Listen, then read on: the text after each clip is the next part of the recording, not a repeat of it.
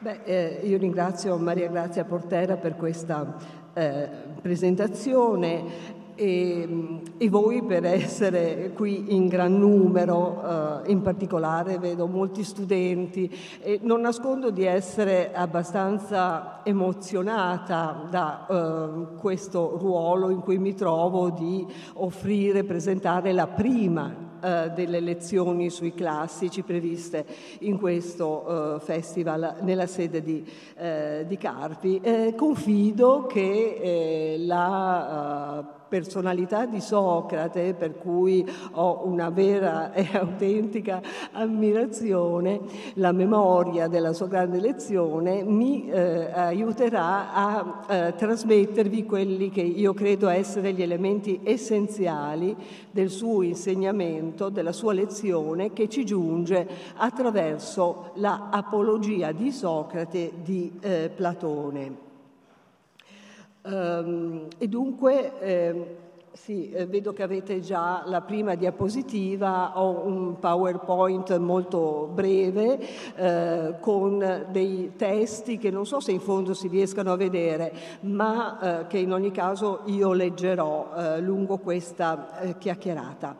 Ehm, e cominciamo dunque in Atene nel 399 a.C., una data memorabile per la storia della eh, filosofia e per la storia del mondo greco in generale. Siamo in un'Atene in questo anno, in questi anni, un'Atene logorata dalla lunga guerra del Peloponneso, che si era snodata per vari decenni nel secolo precedente e si era poco conclusa con la vittoria di Sparta e con la perdita di potere di Atene che in quel V secolo grazie soprattutto a personalità come eh, un Pericle e a un eh, certo esercizio anche di potere imperialistico su cui si fondava la democrazia periclea, aveva ottenuto il dominio sui mari. In questo momento perso. Ormai Atene è la copia sbiadita di la splendida e potente Atene di mezzo secolo prima e vive di questa eh, crisi, di questo eh, travaglio di cui è consapevole, una crisi politica e culturale. Dal punto di vista politico, Atene è ancora una democrazia, ma una eh, democrazia in questo momento indebolita, perché per l'appunto eh, eh influenzata dal dominio di Sparta, vittoriosa nella guerra del Peloponneso, eh, e eh, e soprattutto eh, insanguinata la città stessa, i suoi abitanti, da parentesi di oligarchia famosa quella dei 30 tiranni, che nella, eh, nello scorcio finale del V secolo avevano eh, appunto imperversato in eh, Atene. Socrate eh, era in quel momento eh, noto anche eh, e percepito come un residuo di questa appunto Atene culturalmente vivace, ma so, di Socrate si ricordavano anche le simpatie e la frequentazione di personaggi dell'oligarchia, di personaggi dell'aristocrazia. E io credo eh, che sia questa eh, motivazione, la memoria di queste collusioni con eh, personaggi anche controversi come un Alcibiade,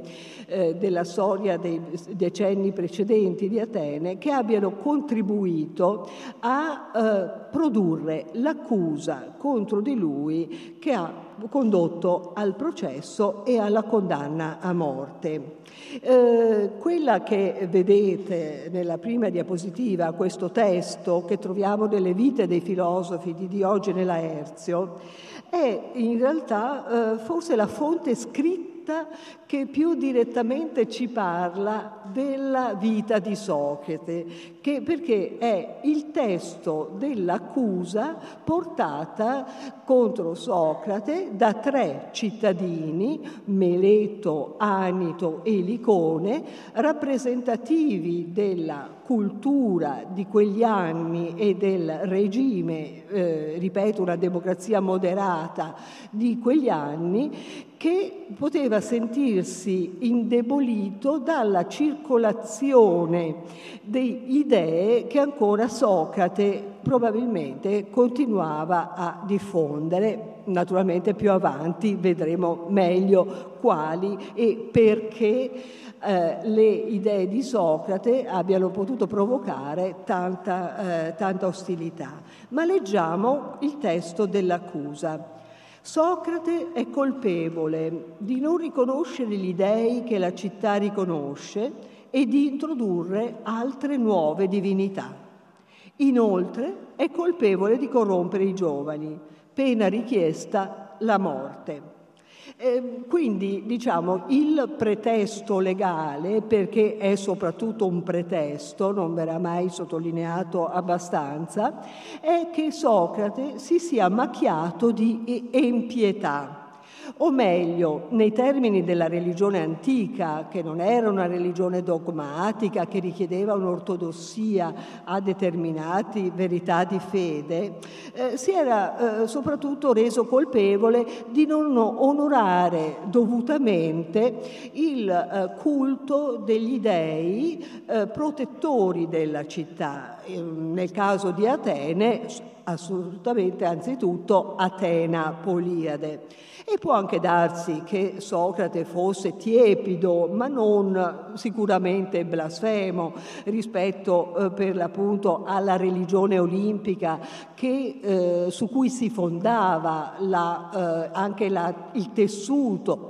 comunitario del, sul cui culto si fondava il tessuto comunitario della città di Atene come accadeva in altre città, eh, città greche con questo imbricarsi proprio di culto eh, degli dei olimpici e di, eh, e di politica e di politica. Ma ehm, un'altra possibilità è che eh, eh, si credesse che una nuova divinità che egli pretendeva di introdurre fosse quel segno demonico daimonion, quella voce divina che Socrate eh, spesso nelle sue conversazioni dichiarava di sentire ogni qualvolta si apprestava a compiere una determinata azione e il Dio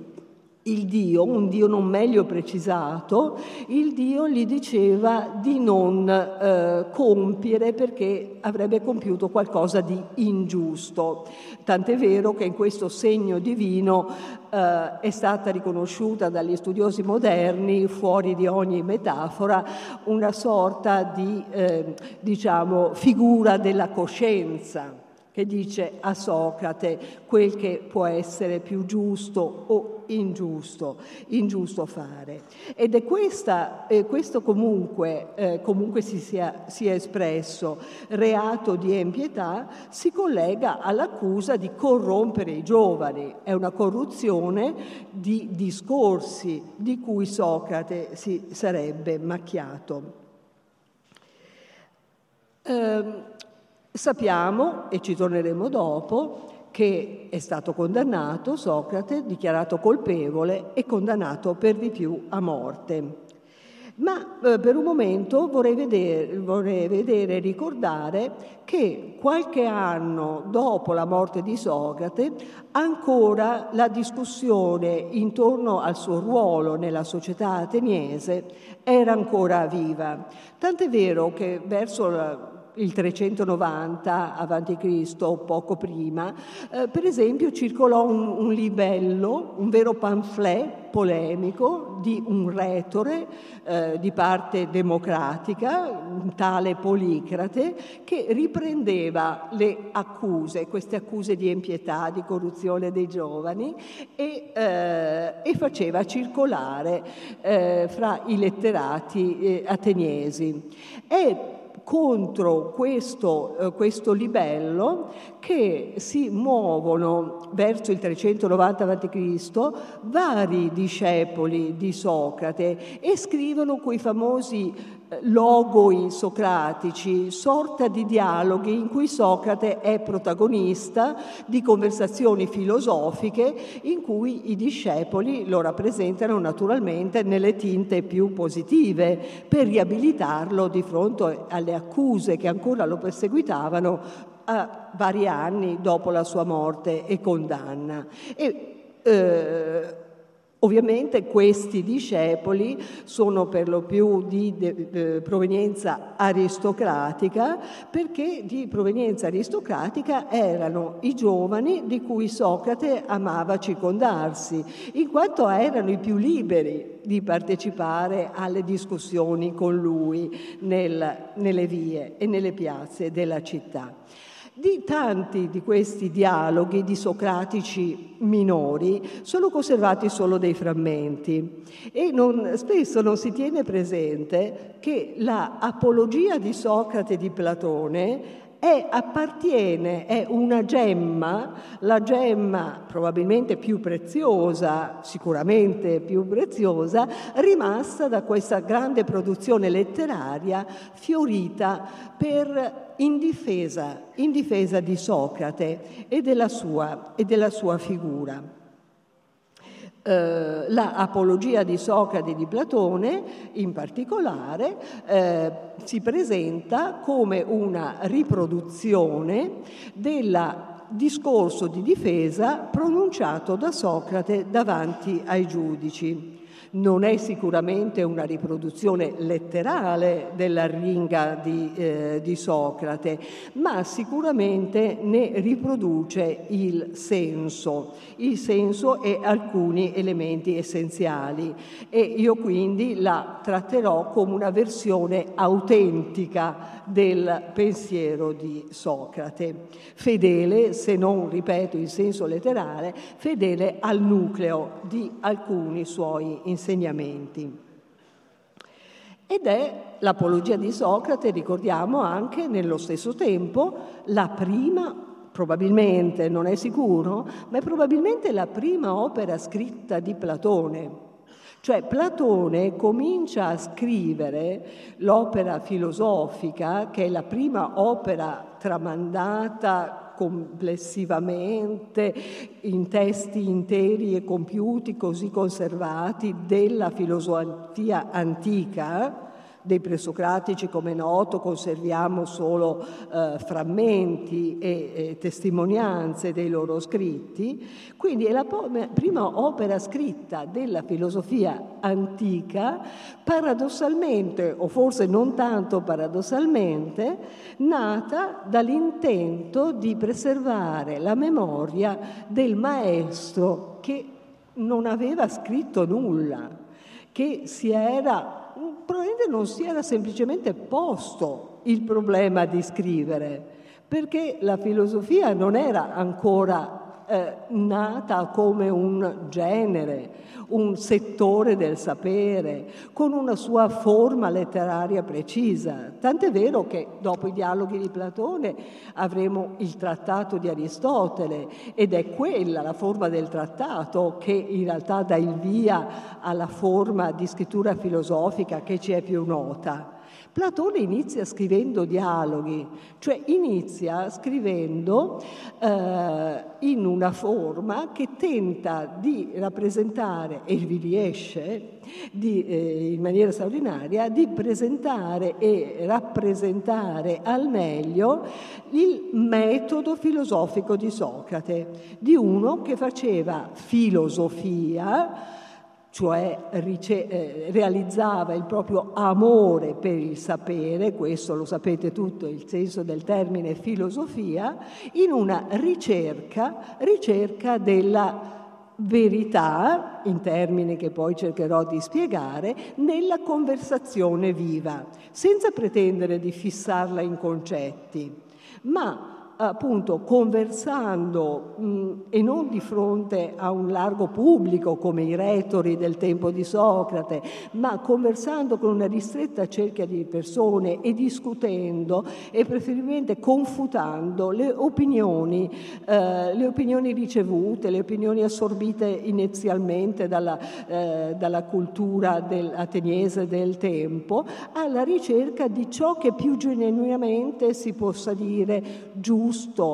eh, che più genuinamente si possa chiamare virtù oppure coraggio o altro.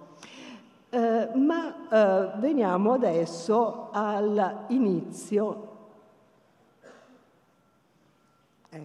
all'inizio del testo dell'Apologia che del resto vi è stato già anticipato da chi mi ha presentato, ha presentato prima questa eh, lezione. Eh, è proprio la prima pagina dell'Apologia. Eh, la prima pagina, quindi, ripeto, del primo testo compiuto della filosofia antica. Ed è interessante vedere come per l'appunto inizi martellando sul concetto di verità. Se crediamo eh, in tutto al, eh, a Platone, eh, Socrate, e non c'è da dubitarne del resto, eh, Socrate avrebbe iniziato a difendersi eh, per l'appunto insistendo sul suo proposito di dire la verità per difendersi. Banale sembrerebbe, ma non tanto, perché Pensiamo, poco prima di lui ha parlato nel tribunale eh, Meleto, uno degli estensori dell'accusa, che l'ha riletta ad alta voce in pubblico davanti a una giuria che eh, la tradizione tramanda forse di 500 cittadini, eh, comunque sicuramente un tribunale popolare, secondo le leggi della democrazia ateniese, composto di alcune centinaia di cittadini. E prima di lui aveva parlato eh, Meleto, dando delle ragioni eh, dell'accusa, degli argomenti che non ci è dato ricostruire. Ma egli, Socrate, inizia contrapponendo al discorso di Meleto, costruito certamente secondo i canoni eh, dell'arte retorica più persuasiva, più atta a persuadere il, la giuria delle ragioni dell'accusa, contrapponendo per l'appunto il proprio intento di dire la verità senza orpelli retorici. E leggo quindi.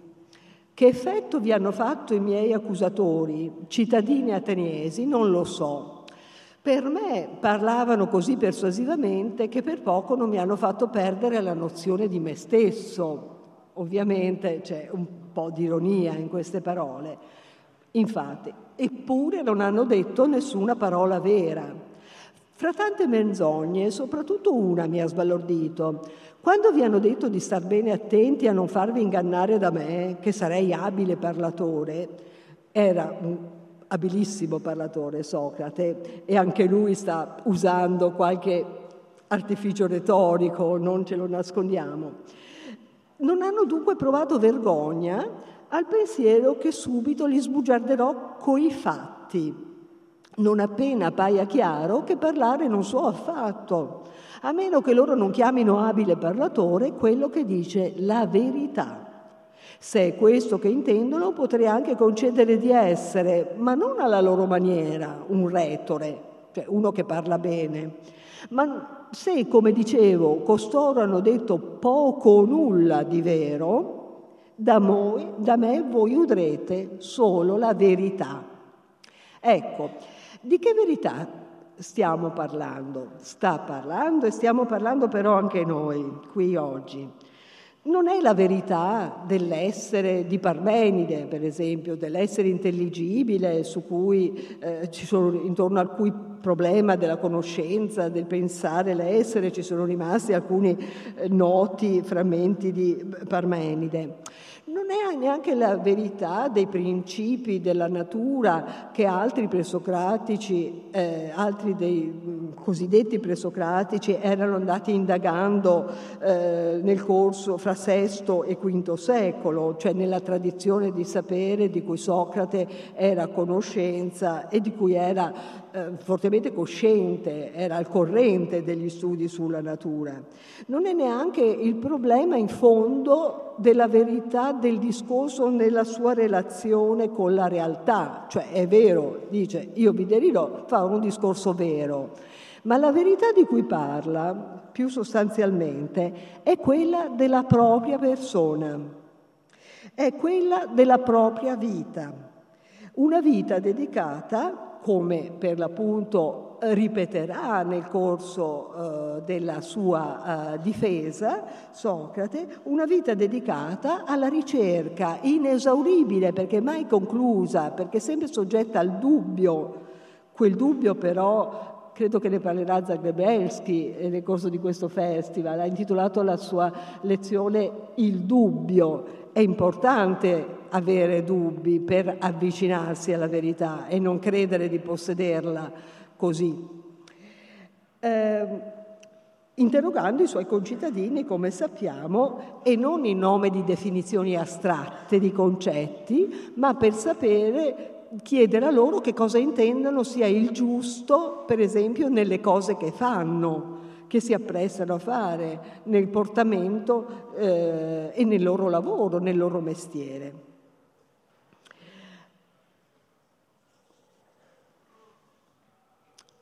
Um, scusate, con il PowerPoint faccio pasticci. Allora, ehm, ricordare quale fosse appunto eh, l'impronta dell'insegnamento socratico, eh, giustifica l'immagine che ci è stata tramandata dall'antichità come di un Socrate fondatore dell'etica, cioè che eh, imprime al pensiero antico una svolta eh, passando dallo studio della natura del cosmo che prevaleva eh, nei cosiddetti presocratici, a appunto lo studio, la conoscenza meglio dell'uomo. Eh, già Aristotele se ne rendeva conto e l'ha detto molto bene nel primo libro della Metafisica, Aristotele ha sostanzialmente fondato l'etica eh, dopo eh, che, era, che, la filosofia era nata come studio della natura e questa immagine si trasmette al detto memorabile di Cicerone nelle Tuscolane che qui ho riportato con un'immagine, con un'immagine della agora di, delle rovine dell'agorà di Atene no? sullo sfondo dell'Acropoli. Come scrive Cicerone, gli antichi filosofi fino a Socrate, che avevano ascoltato Archelao, discepolo di Anassagora, studiavano i numeri e il movimento e l'origine e il termine di tutte le cose e ricercavano con grande interesse le grandezze, le distanze, le traiettorie delle stelle, tutti i fenomeni celesti, ovviamente eh, allusione allo studio dell'astronomia. Eh, Socrate fu il primo a richiamare la filosofia dal cielo, dallo studio degli astri, cioè degli astri, corpi celesti fisici, e la collocò nelle città e la introdusse anche nelle case e la costrinse a indagare sulla vita e sui costumi, sul bene e sul male. È un concentrato che per l'appunto riflette eh, degnamente quello che è stato il senso del pensiero socratico e naturalmente un senso che traspare con grandissima efficacia e vitalità tutt'oggi dalle, eh, dalla apologia che ha scritto eh, Platone. Um, un punto su cui eh, vale la pena di insistere è che Socrate non intende formulare dottrine, teorie, ma vivere la filosofia e Platone lo sa bene e ce lo ricorda appunto efficacemente. Ovvero Socrate inaugura quella concezione della filosofia come arte della vita, cioè arte del vivere bene che l'individuo può esercitare coltivando il sapere e con il sapere, la conoscenza, coltivando la virtù. Ecco, è un sapere più pratico che eh, teoretico e come eh, sapere pratico più che teoretico, dopo Socrate si è concepita, si è autorepresentata gran parte della filosofia antica, anche un eh, certo Platone anzitutto, ma anche un Aristotele, eh, pure così attento ai problemi della vita pratica, autore di opere etiche magistrali, pur tuttavia non nasconde la sua preferenza per la vita teoretica, per la vita dedicata alla teoria, ovvero alla contemplazione, alla conoscenza contemplativa. Eh, si potrebbe dire in un altro modo, ovvero che essere filosofi per i filosofi greci era poter eh, vivere un certo bios, cioè un, fare una scelta di vita, di vita dedicata alla conoscenza, cosa che naturalmente in quel nel mondo antico è possibile solo a pochi, eh, a pochi eh, che si trovino in condizioni sociali tali da appunto dedicare la propria vita alla, eh, alla conoscenza e possibilmente far corrispondere la propria vita a una certa visione di, eh, di valori. Eh, ma è comunque una visione eh, che è importante eh, ricordare, anche se questa equazione fra filosofia e vita si è persa dopo l'antichità con una preponderanza crescente dell'elemento dottrinale e pochi filosofi nella uh, filosofia moderna hanno, diciamo, anche guardando a Socrate come modello, hanno ripreso hanno ripreso questa idea della filosofia come vita. Farò i nomi di eh, Montaigne,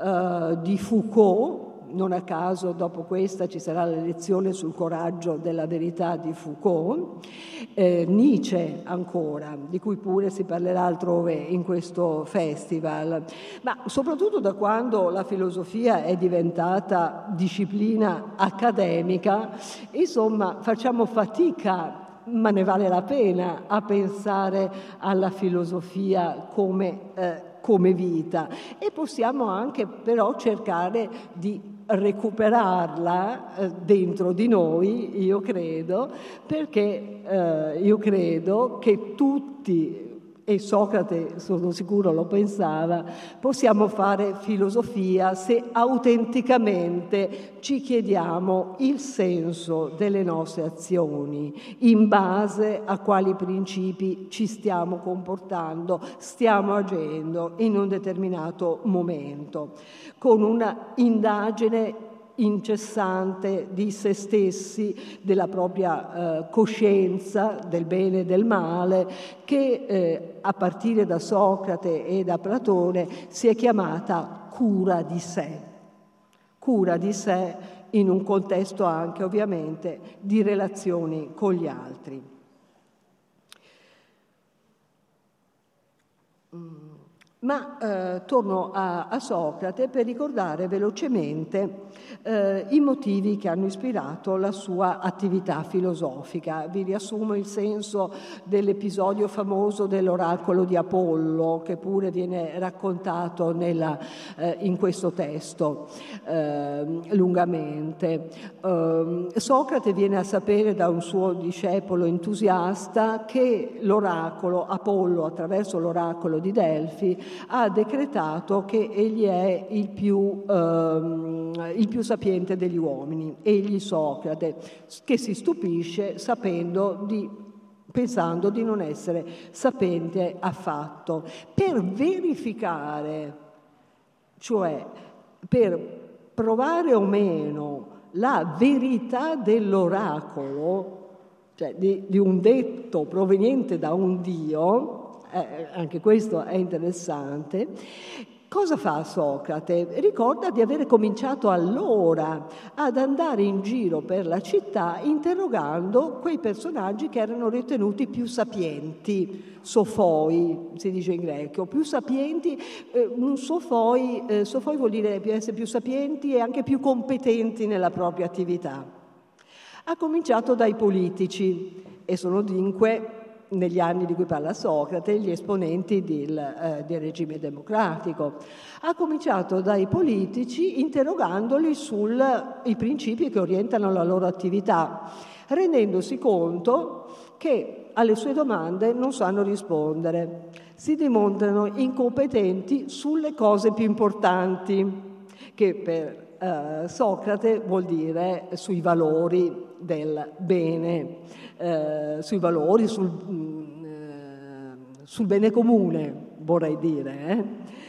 Ehm, e poi si rivolge ai poeti, eh, figure anch'esse eminenti nel contesto culturale della città, eh, della città greca e che sanno scrivere, che eh, sanno recitare componimenti molto belli e scopre che però non sono molto consapevoli del contenuto delle proprie opere perché sono ispirati da una divinità. Lasciamo stare il problema dell'ispirazione della musa. Interessante è che quelli che scopre più competenti nella loro attività sono gli artigiani,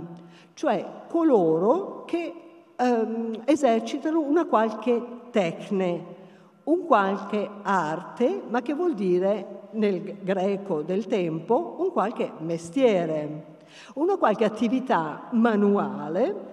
eh, che, viene, che si può chiamare tecne, ed è un termine privo di eh,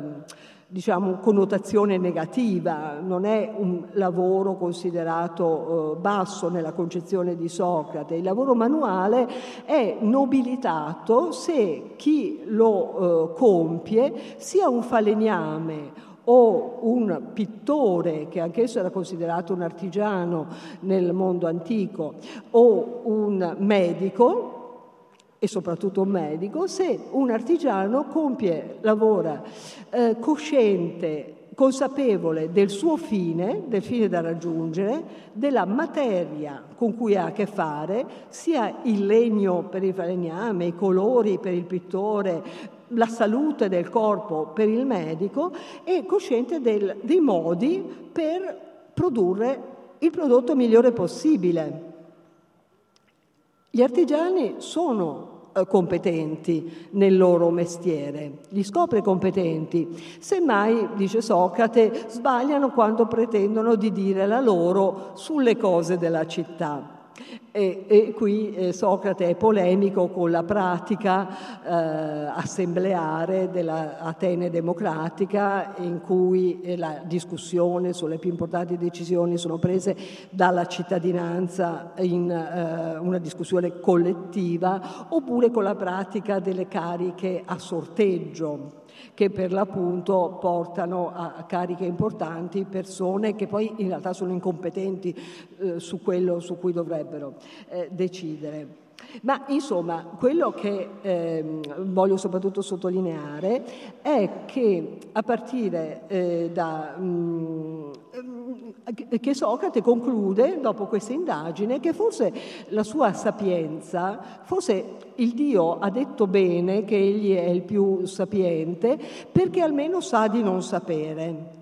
Almeno sa di non sapere e perciò egli ha dedicato tutta la propria vita mettendo a contrasto il suo non sapere, il suo dubbio, uh, il suo dubbio e la sua connessa ricerca di cosa siano determinati valori morali, mettendoli a confronto con cosa ne pensano i suoi concittadini. E in un altro punto della sua difesa fra altre espressioni molto efficaci che avrei potuto riportare, ma ho dovuto ovviamente selezionare, ve n'è una eh, che io ho intitolato in questa diapositiva Il coraggio della verità, che è poi il titolo dell'opera, uh, dell'opera di Foucault di cui vi parlerà dopo di me Judith Revel. Perché Foucault, parlando di coraggio della verità, si è ispirato precisamente all'atteggiamento di, che Socrate ha tenuto in tribunale. In questo passo egli paragona il comportamento che ha tenuto combattendo eh, per, la, eh, per, la, sua patria contro, eh, contro altre città greche e comportandosi valorosamente a quello che ha tenuto nella sua città secondo il comando del Dio. Leggo solo le ultime righe di questo passo. Quando il Dio stabilisce, secondo la mia interpretazione di quel oracolo di cui vi dicevo, che debba vivere filosofando, di nuovo questa identità di filosofia e vita è presentata come una missione richiesta dal Dio, in, eh, filosofando e interrogando me stesso e il prossimo. Questa è la vita filosofica.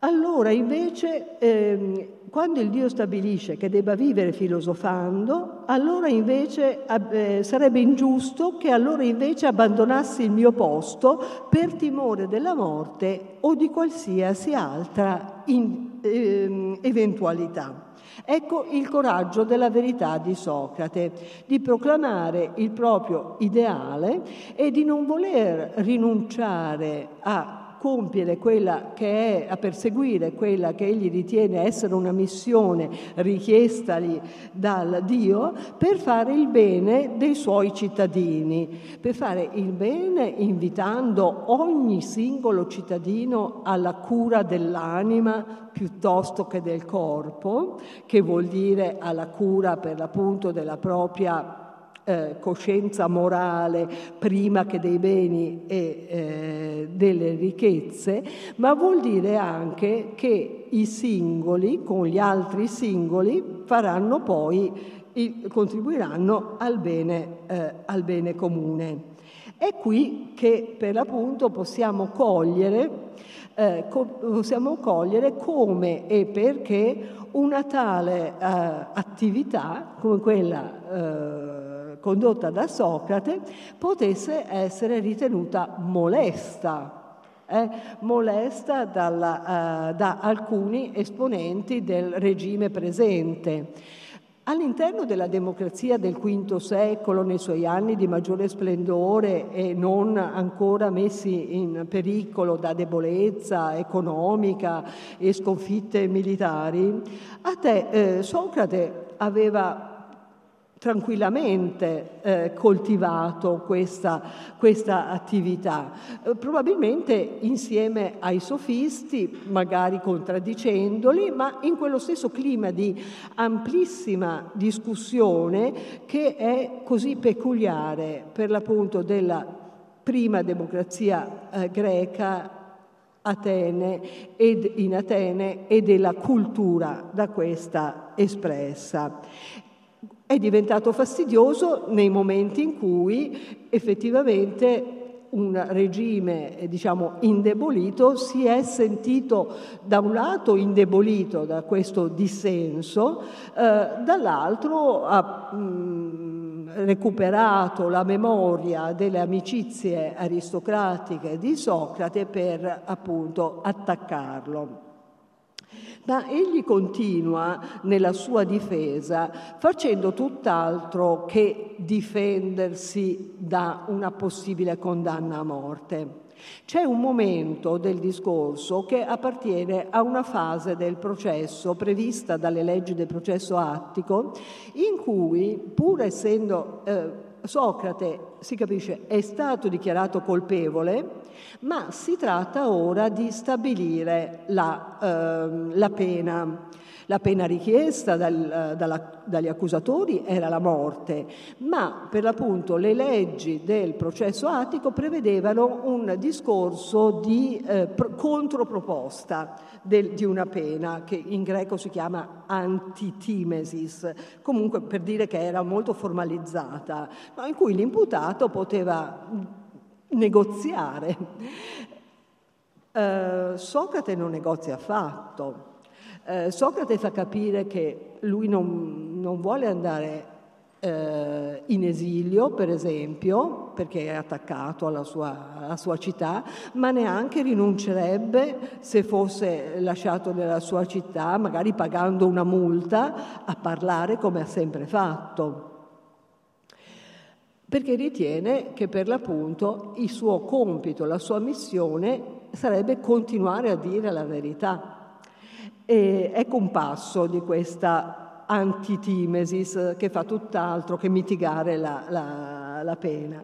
Nel caso che mi uccidiate, non troverete facilmente un altro come me, davvero appiccicato dal Dio alla città come a un imponente cavallo di razza la città di Atene è paragonata a un nobile cavallo, che però per la sua mole un po' pigro, bisognoso di essere stuzzicato da un qualche tafano. Così mi pare il Dio mi ha attaccato alla città, con la funzione di svegliarvi, persuadervi e rimbrottarvi uno per uno. Che io possa essere visto come un dono del Dio alla città, potete dedurre, eh, eh, fra l'altro Socrate propone, eh, e questo non può aver fatto che sollevare clamori fra i giurati e nel pubblico che assisteva, di essere premiato dalla città come si faceva con gli atleti, con pasti gratis nel Pritaneo, ehm, perché ritiene di essere un dono della, alla città. E potete dedurlo anche dal fatto ehm, che ho trascurato tutti i miei interessi e ormai da tanti anni lascio che vengano trascurati gli affari di casa mia, per l'appunto ho dedicato la mia vita a fare filosofia, mentre da sempre mi occupo dei vostri, avvicinandovi singolarmente per indurvi, come un padre o un fratello maggiore, a coltivare la virtù. Dopo questa ehm, eh, proposta eh, provocatoria di essere premiato anziché condannato, il, eh, la richiesta di, della pena capitale è stata approvata dai giudici, si racconta, si tramanda, con molti giudici in più che pure l'avevano dichiarato innocente, si sono dichiarati per la condanna a morte. Eh, devo e mh, vorrei, per avere le vostre domande e reazioni, andare eh, più di corsa e mi riprometto in um, in cinque minuti di concludere con qualche però assaggio su cui potremmo eh, fermarci forse più, eh, più, tardi. Un ultimo passo dell'Apologia eh, 38a, che vedete qui, sempre i passi dell'Apologia li ho voluti accompagnare con questo bel gesso che si trova nella Gipsoteca di Possagno eh, su ehm, disegno di Canova, c'è un ciclo di marmi dedicati da Canova a alla vicenda di Socrate, al processo di Socrate. Um, ecco, in un altro luogo dell'Apologia assevera Socrate che più gran bene dato all'uomo è proprio questa possibilità di ragionare quotidianamente sulla virtù e sui vari temi su cui mi avete sentito discutere o asseminare me stesso e altri. Una vita senza ricerca non vale la pena di essere vissuta dall'uomo. E guardate che questa dice, eh, vita senza ricerca, come io ho tradotto qui, ehm, è una traduzione appropriata fino a un certo punto, perché meglio sarebbe eh, eh, tradurre come vita esaminata cioè eh, la vita esaminata da ciascuno nel suo farsi, nelle azioni che di volta in volta compie e su cui ha da riflettere. È questa una vita razionale in questo senso che non vale la pena di essere vissuta, vissuta dall'uomo. Eh, per concludere su un, um, un tema che, eh, che, mi preme molto e che ho già accennato, cioè di come l'invito alla cura di sé trascenda eh, negli obiettivi di Socrate il fine del benessere, del raggiungimento del benessere individuale, per farsi anche ricerca di un benessere collettivo nella convivenza evidentemente fra uomini consapevoli, consapevoli, vorrei ricordare che nonostante le sue amicizie aristocratiche, certi dissensi dalla democrazia, da, da elementi della prassi democratica di cui vi ho detto, eh, la eh, filosofia di Socrate non si può concepire, non secondo me, ma secondo Socrate stesso, al di fuori di una città come Atene, che eh, la cui democrazia voleva dire libertà di parola, libertà di parola, quella di cui poi appunto egli aveva goduto per decenni prima del cambio di secolo, del rovinoso cambio di secolo, diciamo così.